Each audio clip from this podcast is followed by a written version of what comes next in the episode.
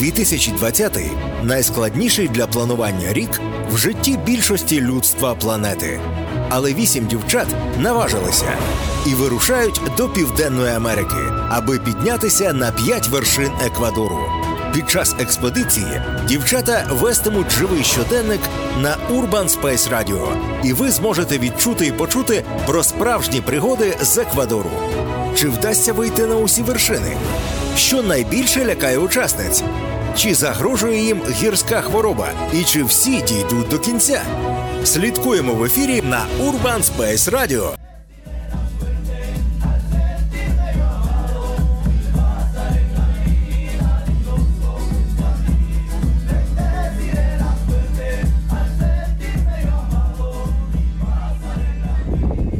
Всім привіт!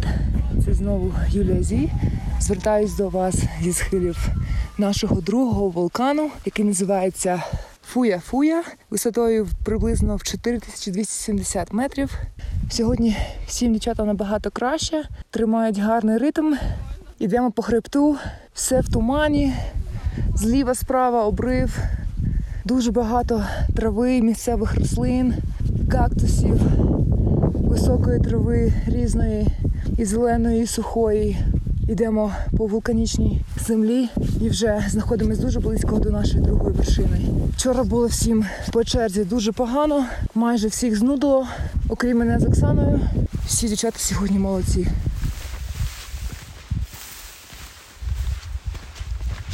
Наша перша перешкода перед нами скеля. Її треба обійти зліва або справа, але то не є така звичайна дорожка. Треба лізти. У нас немає мотузки для страхування, то зараз будемо вирішувати.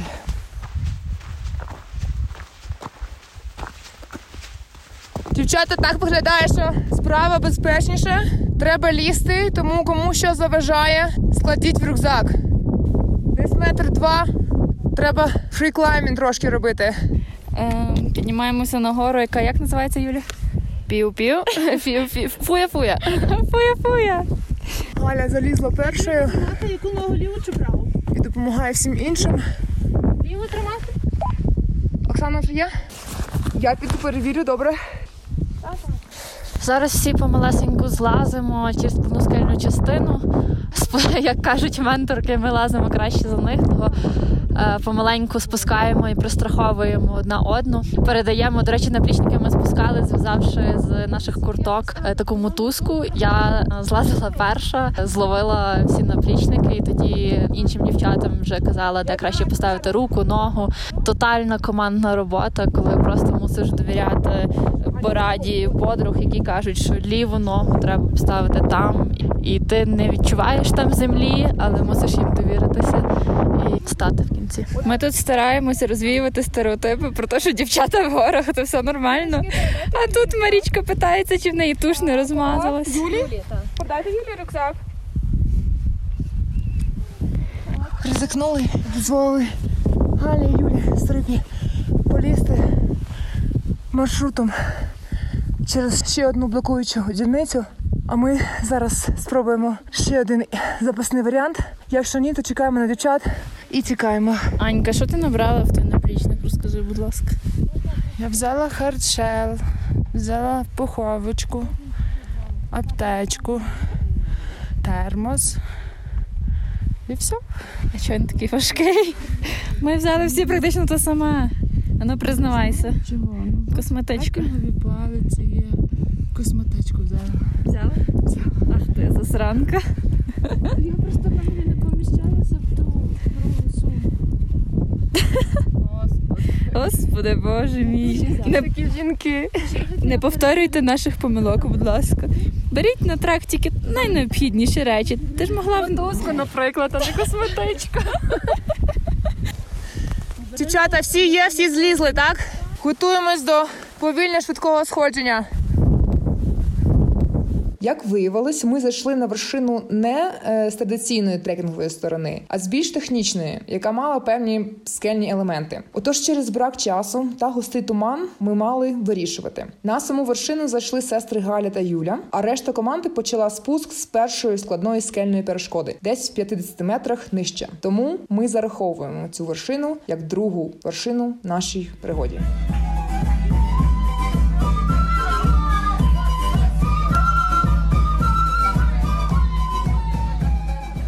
В один з днів ми переїжджали в такий родинний маєток, якому вже понад 300 років, і було дуже приємно, що власники особисто нас зустрічали. Зразу запросили на велкам коктейлі, і там грала жива музика. І коли ми ну насолодилися кількома вже піснями цієї традиційної е, музики кечуанської, саме кечуанської, не еквадорської, тому що так називається місцеве населення в цьому регіоні, то власники готелю підняли тост і сказали, що вони справді дуже раді нас тут бачити.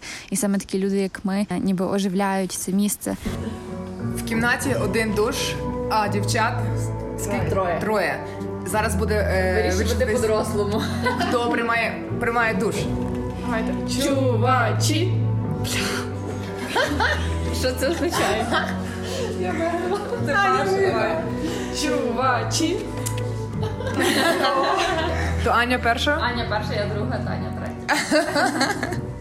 Перших два дні ми ночували на висоті 3500 метрів. Це якраз висота цього нижнього притулку. Але виїжджали на снігові заняття на льодовик на гору на близько 4700 тисяч метрів. Два наступних дні ми ночували вже на верхньому притулку, який має висоту 4630 метрів. Щоб ви собі взагалі уявляли, що означає притулок і колиба, тому що в нас в Карпатах зазвичай колиби це просто дерев'яні дахи, де літом вівчарі сплять. Але тут е, ми були приємно вражені е, взагалі рівнем сервісу і наскільки круто. Гірські клуби, альп-клуби підходять до організації побуту в горах. І притулок це насправді будинки, які роблять з е, вулканічного каменю, що теж є такою особливістю Еквадору. Там є туалети, вода, е, кухня, де є місцевий кухар, який готує їсти. Там є ліжка з матрасами. Ну тобто, все, що може бути для комфортного перебування. Ну окрім вайфаю та зв'язку.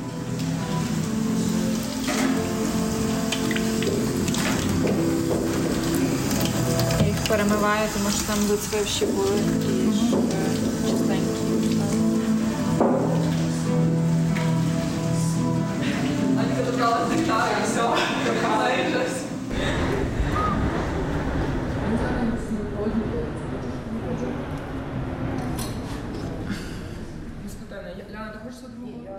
Ця мандрівка дуже крутий культурний досвід, перш за все. Бо Еквадор це здається, ніби дуже екзотична і далека від нас країна, але насправді еквадорці навіть дуже схожі чимось на українців. Всюди, де ми були, еквадорці нас дуже тепло і гостинно зустрічали. Вони дуже привітні, люб'язні, і це тільки додає впевненості в кожному нашому дні.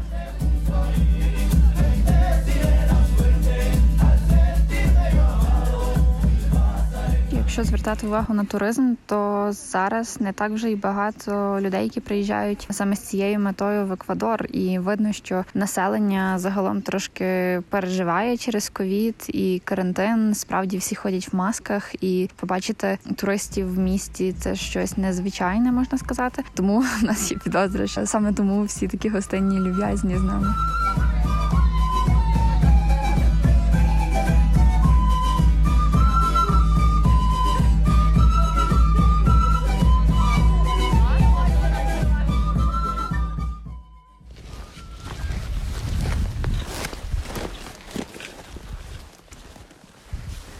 У нас продовжується перший день альпшколи.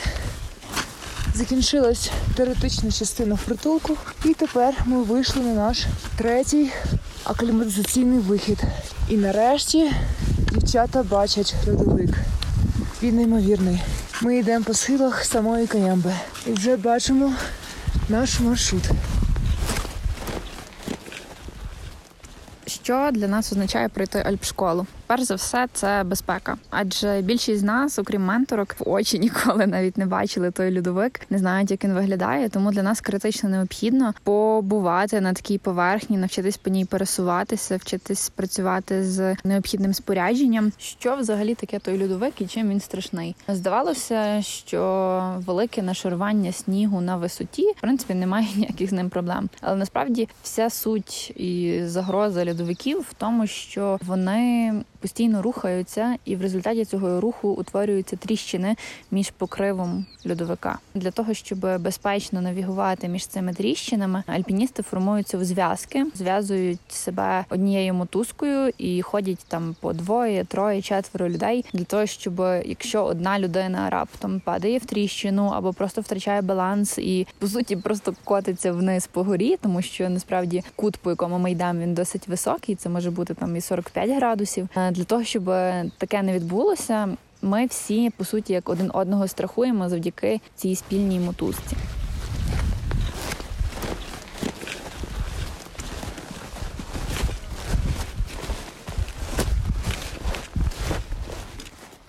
Вулкан Каямбе, на базі якого власне буде проходити наша альпшкола, він знаходиться близько регіону Амазонія, де тропічний клімат, і тут погода змінюється ще швидше. Тому, крім загрози льодових тріщин, варто також і пам'ятати про загрозу лавинної небезпеки, сходження лавин. Так вони можуть сходити навіть в нас в Карпатах. Тому для того, щоб безпечно ходити взимку в гори, варто знати, як рятуватися з лавини. Одна з наших дівчат е, Галя, вона навіть колись попадала в таку в Карпатах.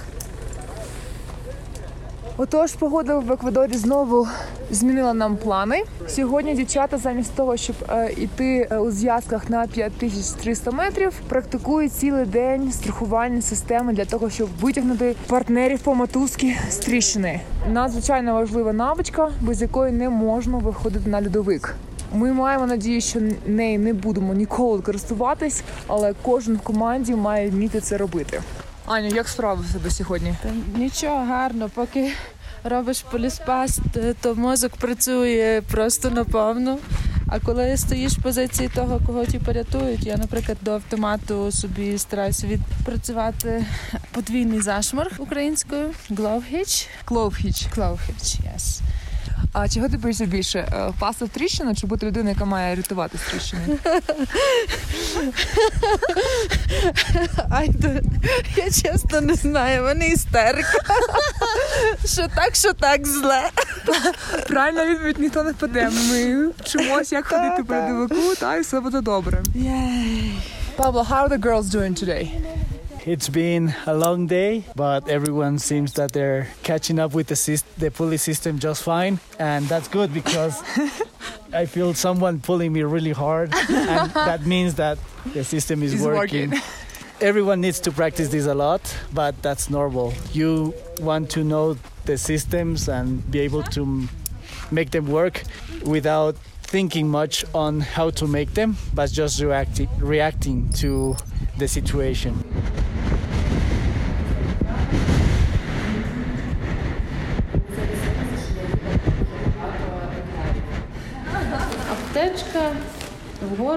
Намагаємося брати всього по мінімуму і не використовувати її, але використовуємо її в самих екстремальних випадках. Аптечці, що в мене є? Звичайно, є як в звичайній аптечці перев'язки, щоб зупиняти кровотечу, або якщо хтось собі там пошкодить, е, е, зафіксовувати переломи. Є додаткове, це є е, оксиметр.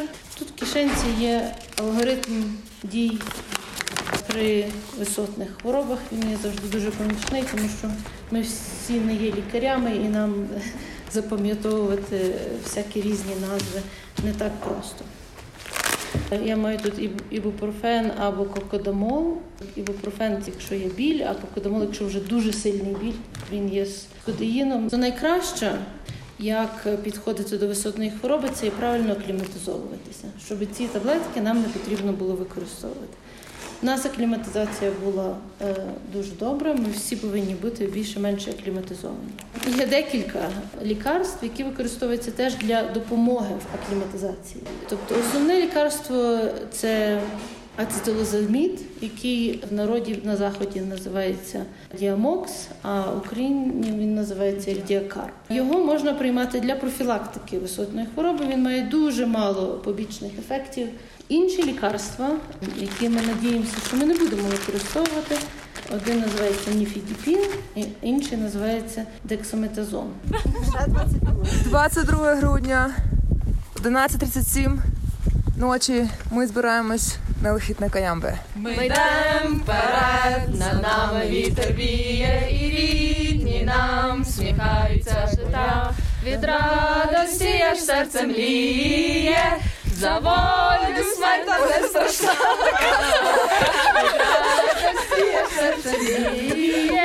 За волю смерть нам не страшна. Окей. Ну І страшно, і радісно. Вперед! Рушаємо. Богом.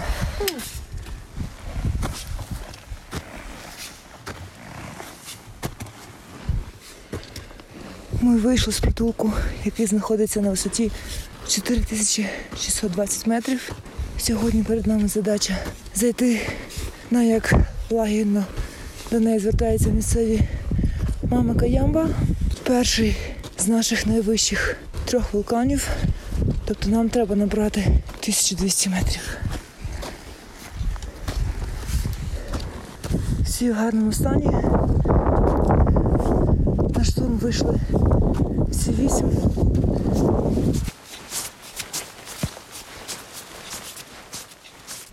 Ми йшли до плато, і в якийсь момент я почула, що щось з правого боку мого наплечника починає скрипіти. Я подумала, що це питна система замерзає так. І друга моя думка була те, що о, ні, цей звук супроводжуватиме мене всю дорогу. Ось, а коли вже ми спустилися, і Давид сказав, що це був електричний шторм, і ми мали чути звук е, блискавки, я зрозуміла, що це було воно. От, і ліхтарик мигав. Я вже хотіла писати Лемку, що його ліхтарик бракований. От, то теж були якісь симптоми електричного шторму, походу. Коли ми йшли, вже снігопад так трохи закінчувався, е, погода стабілізувалася. От і ми так ішли в зв'язках, що я була в другій зв'язці, і я йшла позаду Юлі, яка була останньою в першій зв'язці. В якийсь момент вона обернулась до мене і спиталася, чи я чую звук. Ну я не зрозуміла, який звук. Кажу, та ні, нічого не чую. Вона дуже так якось е, знервовано і не спокійно така, ну добре. І через деякий час ми знову йдемо йдемо зігзагами, і я чую в себе такі жужжання, як е, коптер летить. Але думаю, ну не може бути на 5 тисяч коптер, де він тут взагалі взявся. Я крутила головою. І ніби як десь над шоломом у мене був якийсь таке жужжання. Я опустила голову, воно пропало. Підняла голову, знову почало. І потім якось так порухалася, і воно пропало. І вже коли ми спустилися вниз, і дехто з дівчат теж сказав, що чув е, ну, такий е, електричний звук.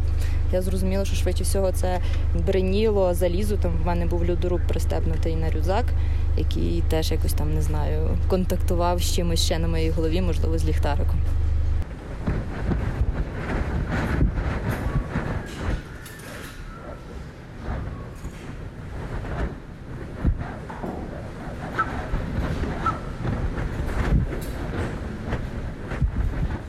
Собі просто йшли по льодовику, нічого не підозрювали. Сніг, наче вже не падав такий сильний. Погода, наче теж було ок. Але в один момент, е, оскільки я була остання серед цих зв'язок, я почула камбек. Я не знала, чи це стосується нас, але я одразу повідомила Юлі Зі про це. Ми всі зупинились і обернулись, і почали дивитися, що це твориться. Вирішили перепитати, чи це до нас, і відповіли їм камбек. Вони в свою чергу, то люди, які були знизу з ліхтариками, відповіли нам знову ж таки стверджувальним камбек. Ми далі до кінця не зрозуміли. Юля Зі знову каже мені, перепитай їх.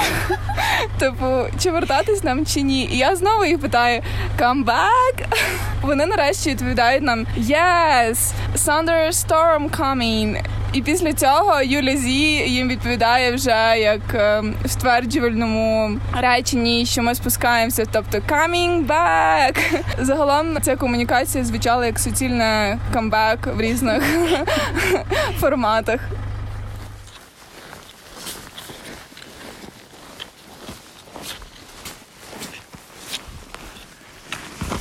Четверта 20 ранку. На превеликий жаль, ми повертаємось до притулку. Почав падати дуже сильний сніг. А ще нас не загнали місцевий гід і попередив про те, що є вірогідність блискавок. Тому ми мали терміново розвернути три команди і почати повертатися назад. Зараз доберемося до притулку. Думаю, що будемо відпочивати, а потім вирішувати, що робити далі. Але за планом ми мали сьогодні вже повертатися в Кіто. Льодовик на Каямби починається після перших півтора годин ходи по скелях. Щоб ви собі уявили картину на льодовику. Іде три зв'язки, одна за одною. Відстань між людьми у зв'язці на цьому льодовику 8 до 10 метрів. Наша команда є великою, отож доволі розтягненою, де остання людина є на відстані біля 60 метрів від першої. Рішення приймаються за трьома загальними факторами: рельєф, людський фактор та погода. До 5150 метрів маршрут та рельєф ми вивчили на акліматизаційному сходженні. Тріщини засипані, сніг пористий, але достатньо компактний. Команда акліматизована, знання після альпшколи краще ніж у більшості людей, які йдуть на льодовики. Самопочуття хороше, комунікація налагоджена через радіо. Швидкість пересування нормально. У нас був наперед розроблений погодинний план сходження, де на якій висоті, коли безпечно зупинятися, коли ми повертаємося назад, ну і звичайно швидкість нашого сходження. Нам дуже пощастило, що за нами йшла ще одна група, яку вів наш знайомий гід. Він першим відчув наелектризування атмосфери та вирішив повертатися і теж порадив нам. Для нас фактично не було вибору. Ми оперативно розвернулися та пішли вниз. Ми маємо на собі дуже багато металу: льодоруби, кішки, карабіни, снігові коли, які притягують блискавки.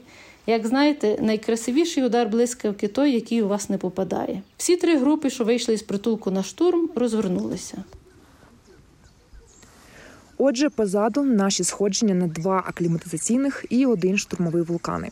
Зараховуємо два з трьох. Вся команда вийшла на руку Пічінчу. Сестри Галя та Юля Стрипов дісталися технічної вершини Фуя Фуя 2 поки всі інші чекали 50 метрів нижче. Ну і електричний шторм розвернув всю команду на Каямбе. Дівчата нарешті добре акліматизовані. Там мають базові знання для перебування в високих горах і переміщення по льодовику. Отож, сьогодні ще відпочиваємо, прибираємо місцеву річку та готуємось до наступного дуже важливого сходження на один з найвищих активних вулканів у світі, другий найвищий вулкан в Еквадорі Котопаксі висотою в 5897 метрів. Але про це вже в нашому наступному фінальному епізоді. До зустрічі в 2021-му.